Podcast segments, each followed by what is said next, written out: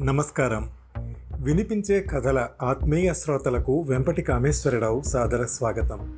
ఈనాటి వినిపించే కథలలో ఓ కనిపించే నవల డాక్టర్ డిఎన్వి రామశర్మ గారి క్రైమ్ ఇన్వెస్టిగేషన్ సస్పెన్స్ నవల వరిష్ఠ రచయిత విశ్రాంత పోలీసు ఉద్యోగి మంజరి కలం పేరున్న శ్రీ గంధం నాగేశ్వరరావు గారికి అంకితమయ్యబడిన నవల హంతకుడు ఎనిమిదవ భాగం. ఆర్ యూ షూర్ డేనియల్తో ఉన్నది ఇన్వెస్టిగేటింగ్ ఆఫీసర్ విక్రమ్? కన్ఫర్మ్ చేసుకున్నారా? అడిగింది సితార నమ్మలేకపోతూ. అవును విక్రమ్ను దగ్గర నుంచే చూశాను చెప్పాడు John. Thank you for the critical information చెప్పి ఫోన్ పెట్టేసింది సితార. విక్రమ్కి డేనియల్తో పనేంటి? మలేషియాలో ఉన్నాడా ఇప్పుడు? అక్కడికెప్పుడు చేరుకున్నాడు? ఇలా ఎన్నో ప్రశ్నల మధ్య ముందున్న టాప్ ప్రయారిటీ మోహన్ని డీల్ చేయడం అతన్ని పోర్టుకోలో కలవడానికి సిద్ధమవుతూ అనుకుంది సీతార. విక్రమ్ని డేనియల్ మీటింగ్లో చూడటం ఆశ్చర్యంగా ఉంది ఇంకా సిద్ధార్థకు. అందరి ముందు అడగలేకపోయాడు. కలవక ముందే డేనియల్ సమావేశాన్ని క్లోజ్ చేసి అందరినీ పంపేశాడు. కౌలాలంపూర్ అత్యంత ఎత్తైన ఆకాశహర్మ్యాన్ నుంచి వచ్చి రెండు రోజులైనా విక్రమ్ని కలవలేకపోయాడు. ఇప్పుడు అతను ఎక్కడున్నాడో తెలియదు. డేనియల్ని అడిగే సాహసం చేయలేకపోయాడు. అతనితో మాట్లాడటం అంటే సింహం నోట్లో చెయ్యి పెట్టడమే. ఏదైనా అవసరమైతే పిలిచినప్పుడు కలవడమే. ఏ వేరే మాధ్యమాల్లోనూ కుదరదు. అతని నంబర్ కూడా గోప్యమే. ప్రపంచంలోని డ్రగ్ మాఫియాలకే లీడర్ అతని మాట అంటే పనిచేసే అందరికీ కమాండ్ లాంటిది. సింపుల్గా కనిపిస్తాడు. కానీ అతని దగ్గరగా ఉండటం అంత ఈజీ కాదు. అలాంటిది అతనికి అంత క్లోజ్గా విక్రమ్ ఆ రోజు కనపడడం అమితాశ్చర్యానికి గురి చేసింది. సీక్రెట్గా విక్రమ్ మలేషియా ఎప్పుడు వచ్చాడు ఇన్వెస్టిగేటింగ్ ఆఫీసర్కు డేనియల్తో సంబంధమా? అది ఇంతవరకు మాకు తెలియకపోవటమా? అన్నీ సమాధానం దొరకని ప్రశ్నలే. తను తన భార్య మాల ఇటలీ వెళ్ళాలనుకున్న ప్రోగ్రాంలో తన ప్రయాణం రద్దు చేసుకుని తన భార్య మాలను మాత్రమే మిలాన్కు పంపాడు. ఇటలీలోనేమో ఇన్వెస్టిగేటింగ్ చీఫ్ సుందర్ ఇక్కడ మలేషియాలోనేమో ఇన్వెస్టిగేటింగ్ ఆఫీసర్ విక్రమ్. వీళ్ళు ఏ పని మీద ఉన్నారు? అంత అయోమయంగా ఉంది సిద్ధార్థకి.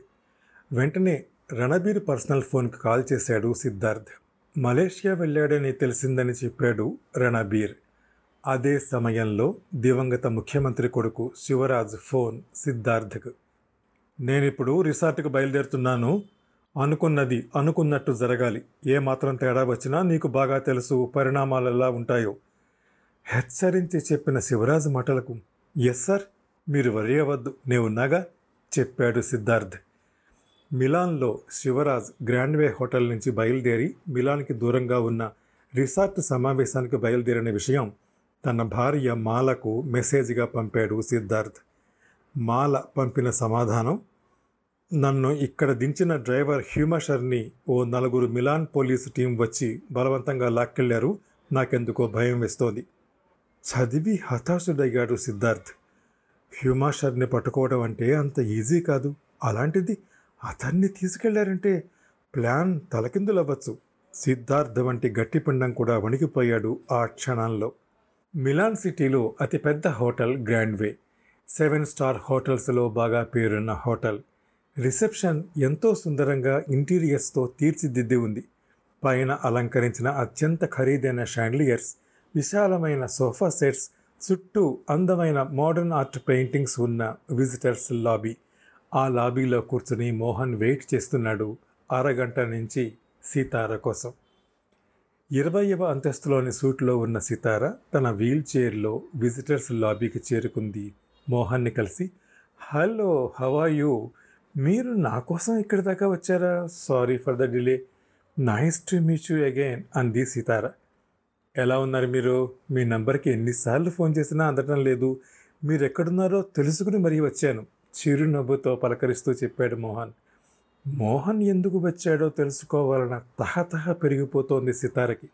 So nice. Any special for you to come all the way here? అడిగింది సితార. అది ఊహించిన ప్రశ్నే కావడంతో వెంటనే అన్నాడు మోహన్. నీకు విషయం చెప్పాలనే వచ్చాను. ఏమిటది? ఆశ్చర్యం వలకబోస్తూ అడిగింది సితార. వారి కోసం ముందుగానే సితార ఆర్డర్ ఇచ్చిన కాఫీ తెచ్చాడు server. I don't take coffee అంటూ మీరిక్కడ చాలా డేంజర్లో ఉన్నారు చెప్పాడు మోహన్. విన్న సితార షాక్ తిన్నట్టు నటిస్తూ ఏమైంది? ఎందుకలా అంటున్నారు? నాకు డేంజర్ ఏమిటి? అందులోనూ మిలాన్ నగరంలో అడిగింది. తన ముఖ కవళికలను గమనిస్తూ నేను చెప్పేది నిజం నమ్మండి నన్ను. మిమ్మల్ని ఎయిర్పోర్ట్ నుంచి ఇక్కడికి కారులో దింపిన డ్రైవర్ హ్యూమర్షర్ కదా? మీకు అతను బాగా తెలుసా? అడిగాడు మోహన్. డ్రైవర్ ట్రావెల్ ఏజెన్సీ ఏర్పాటు చేసిన కార్ అది. ఆ డ్రైవర్ ఎవరో నాకు అసలు తెలియదు చెప్పింది. అతను చాలా డేంజర్ మనిషి కర్కోటగడు అతని వివరాలన్నీ నా దగ్గర ఉన్నాయి. అతని నుంచి జాగ్రత్తగా ఉండండి చెప్పాడు మోహన్. అలాగా? Thank you. అవును ఇంతకీ అతని నుంచి నాకెందుకు ప్రమాదం? అడిగింది. క్యూరియాసిటీని కనబరుస్తూ సితార. అతను పెద్ద స్మగ్లర్ గ్యాంగ్ లీడర్. కొద్దిసేపటి క్రితం మిలాన్ పోలీసులు అతన్ని అరెస్ట్ చేశారు కూడా. అరెస్ట్ చేసిన విషయం విన్న సితార కుదిలైపోయింది. అయితే తన గురించి మోహన్కి తెలిసిపోయిందా? అనుమానం పెనుభూతంగా మారింది. అవునా? అతను స్మగ్లరా? మరి డ్రైవర్గా ఎందుకు చేస్తున్నాడు? ఇంతకీ అతని నుంచి నాకెందుకు భయం? డేంజర్ ఎందుకు? అమాయకంగా నటిస్తూ అడిగింది సితార. నీకు అన్నీ తెలుసు సితారా. నువ్వు నాకు ఎన్నో ఏళ్ళుగా పరిచయం కనుక చెప్పడానికి వచ్చాను. తప్పు చేసేవారినెవరిని వదిలిపెట్టను చెప్పాడు. నిజంగా నాకు ఈ విషయాలు ఏమీ తెలియవు. అయినా నేను వచ్చింది నా బిజినెస్ అవుట్లెట్ కోసం. ఈ చెత్త వ్యవహారాలకి నాకు ఎటువంటి సంబంధం లేదు. నాకెందుకు డేంజర్? అతను ఏం చేయబోతున్నాడో నీకు తెలిసింది చెప్పు రిక్వెస్ట్ మోడ్లో అడిగింది సితార. నాకన్నీ తెలుసు సీతారాజీ మీరు జాగ్రత్తగా ఉండమని హెచ్చరించడానికే ఇక్కడి వరకు వచ్చాను చెప్పాడు మోహన్. మోహన్ మాటలు విన్న సితార హతాశురాలైంది.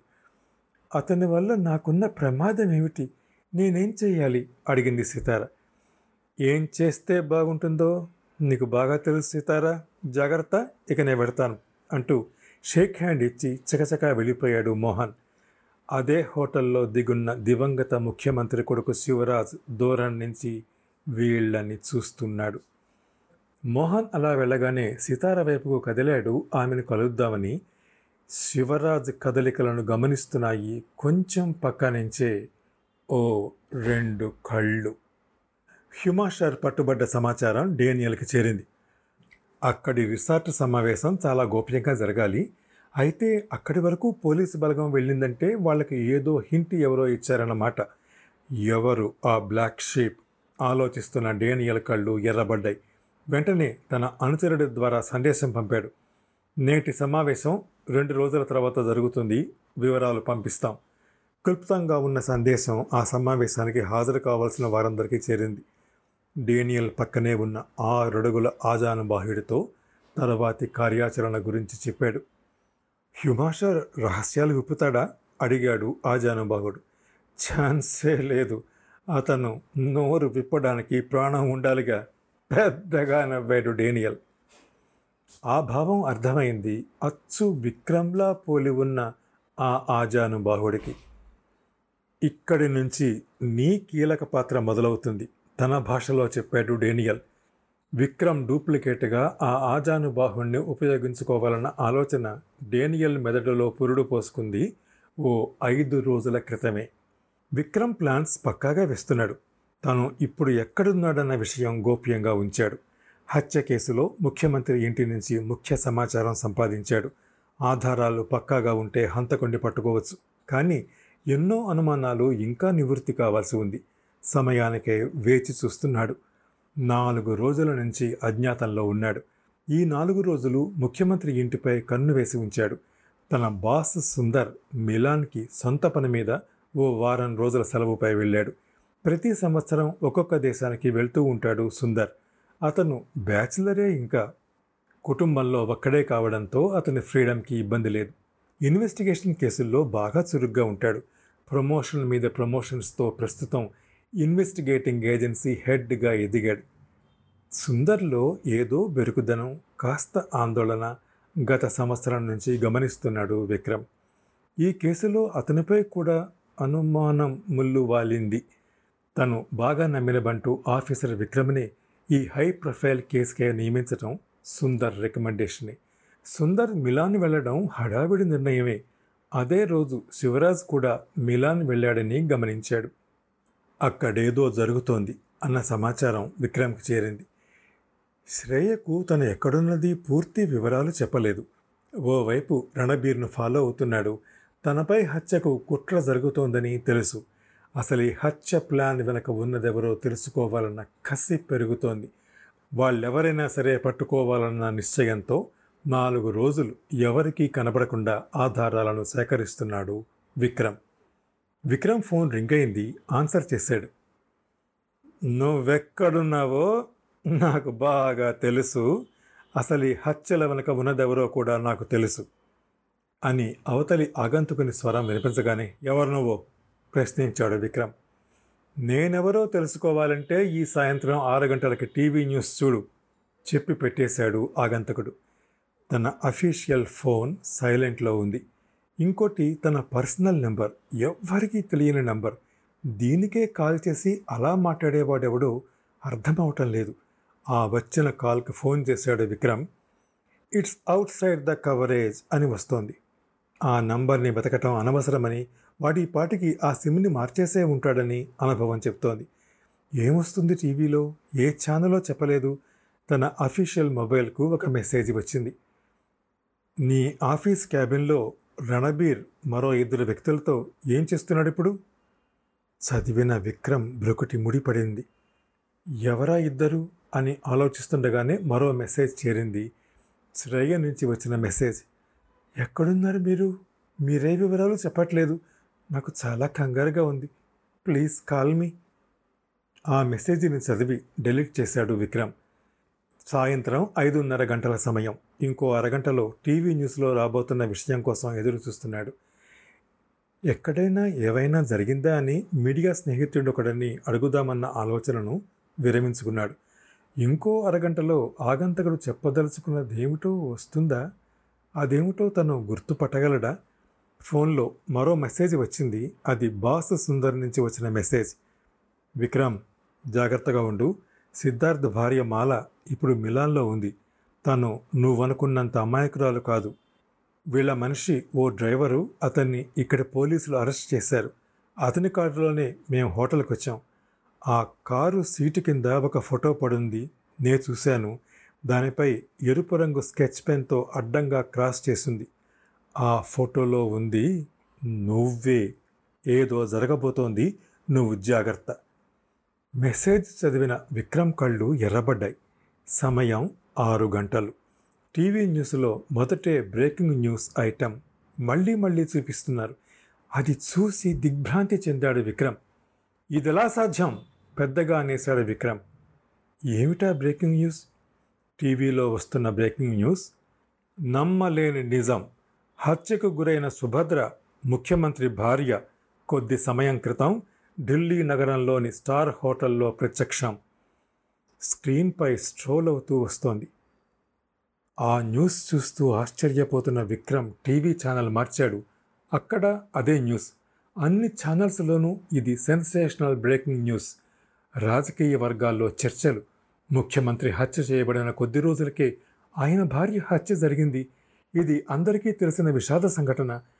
కుర్చీలో కూర్చుని ఇన్వెస్టిగేషన్ స్కెచ్ చూస్తూ కాఫీ సేవిస్తూ టీవీ వీక్షిస్తున్న విక్రమ్ మస్తిష్కంలో అనేక ప్రశ్నలు స్వైర విహారం చేస్తున్నాయి. ప్రతి ఛానల్లోనూ వస్తున్న ఆమె తాలూకు విజువల్స్ని అర నిమిషం వీడియోను చూస్తున్నాడు. వాటితో పాటుగా కథనాలు. హంతకుడు ఎవరో ఇంకా తేలని సెన్సేషనల్ హత్య కేసులు. మందకొడిగా సాగుతున్న ఇన్వెస్టిగేషన్. హై ప్రొఫైల్ కేసు కూడా పక్కనెట్టి సెలవుపై వెళ్ళిన ఇన్వెస్టిగేషన్ హెడ్. హత్యల వెనక ఎవరున్నారు? ఢిల్లీలో కనిపించిన ముఖ్యమంత్రి భార్య అందుబాటులో లేని మిగిలిన కుటుంబ సభ్యులు హత్యకు గురై పోస్టుమార్టం కూడా జరిగిన తర్వాత ఇప్పుడు సజీవంగా ఎలా? ఈవిడ ఎవరసలు? ఢిల్లీలో ఎందుకున్నారు? ఇలా రకరకాల చర్చలు టీవీ ఛానల్స్లో మొదలయ్యాయి.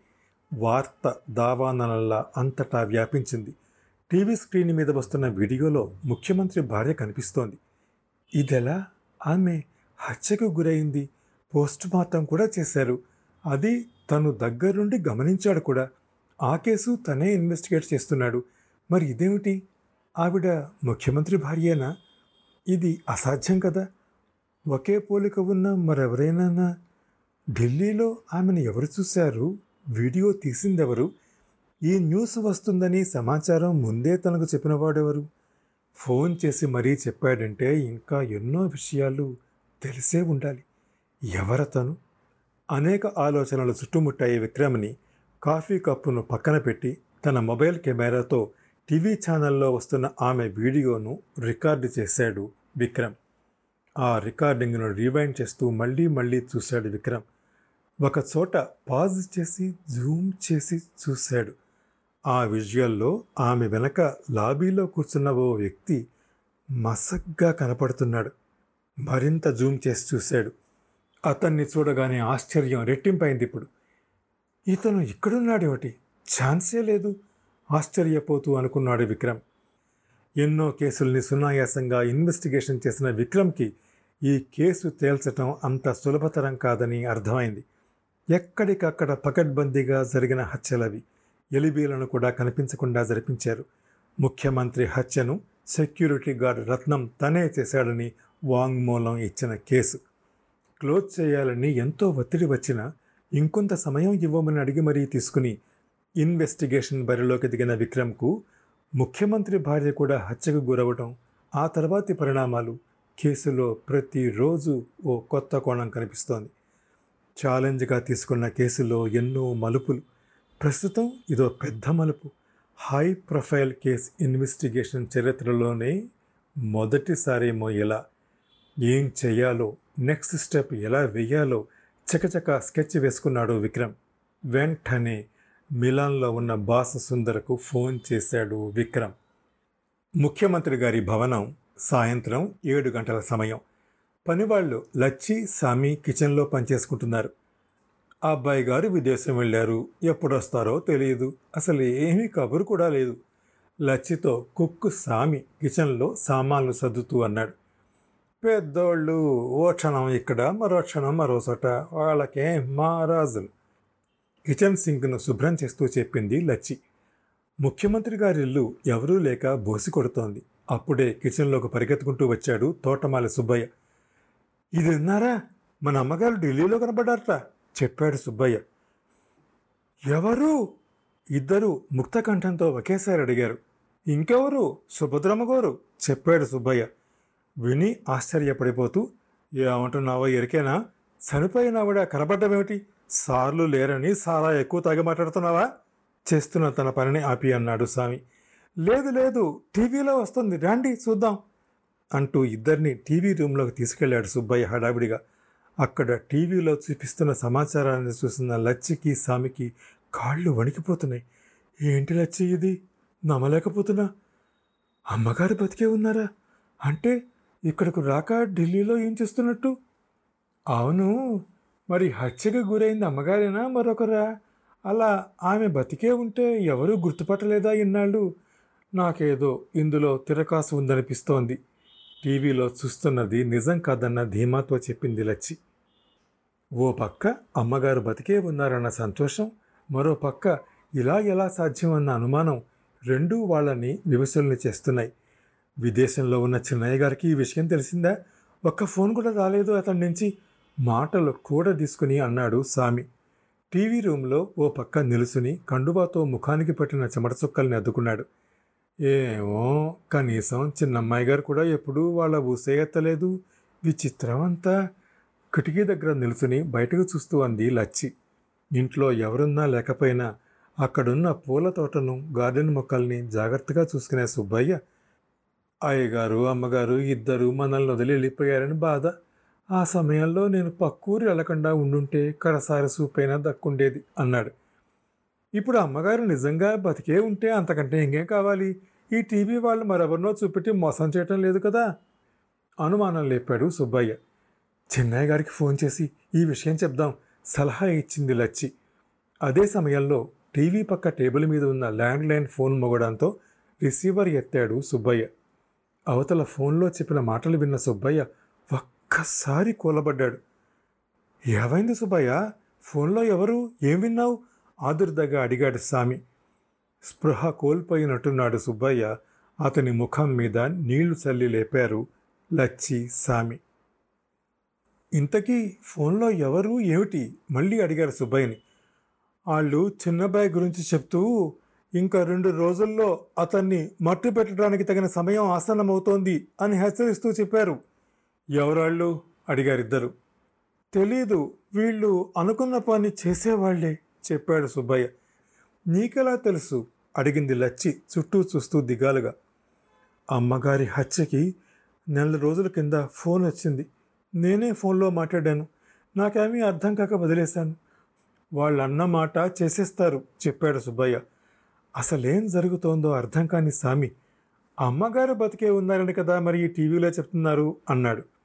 అవును నిజమైతే బాగుండు చిన్నయ్య గారికి ఫోన్ చేద్దాం ఇప్పుడే అంటూ తన దగ్గరున్న ఫోన్ నంబర్ల చిన్న పుస్తకం తీసి శివరాజ్ ఫోన్ నంబర్ వెతికి ఆ నంబర్కి డయల్ చేశాడు సుబ్బయ్య.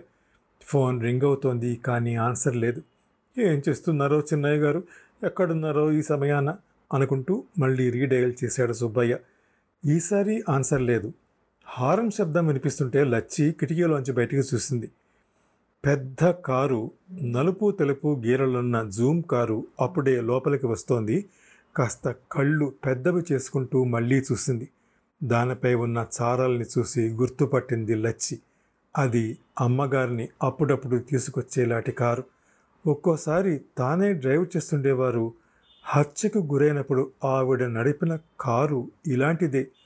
ఆ కారు ఇప్పటి వరకు పోలీసుల దగ్గరే జప్తయిందని విన్నది. అమ్మగారు వచ్చినట్టున్నారు ఆ కారు వారిదే కదా. సామికి సుబ్బయ్యకి కిటికీలోంచి చూపిస్తూ చిన్నగా చెప్పింది లక్ష్మి. మూడో అంతస్తులో నుంచి రెండు కళ్ళు కారు రావటం గమనిస్తూనే ఉన్నాయి. ఏదో అర్థమైనట్టు ఒక్కసారి ఆ రెండు కళ్ళ వెంబడి నీళ్ళు కారుతున్నాయి. జరుగుతున్నదంతా కల కాదని అర్థమవుతూ కాబోలు. ఆ తర్వాత ఏం జరిగింది? తెలియాలంటే ఈ షోలోని నెక్స్ట్ ఎపిసోడ్ వినండి. ప్రతి మంగళ గురువారాలు. ఈ షోని మీరు Apple podcast Google podcast Spotify Gaana మరే ఇతర ప్లాట్ఫామ్స్లో అయినా సబ్స్క్రైబ్ చేసి వినొచ్చు. నెక్స్ట్ ఎపిసోడ్ రిలీజ్ అయినప్పుడు మీకు అప్డేట్ రావడానికి నోటిఫికేషన్ టర్న్ ఆన్ చేసుకోండి.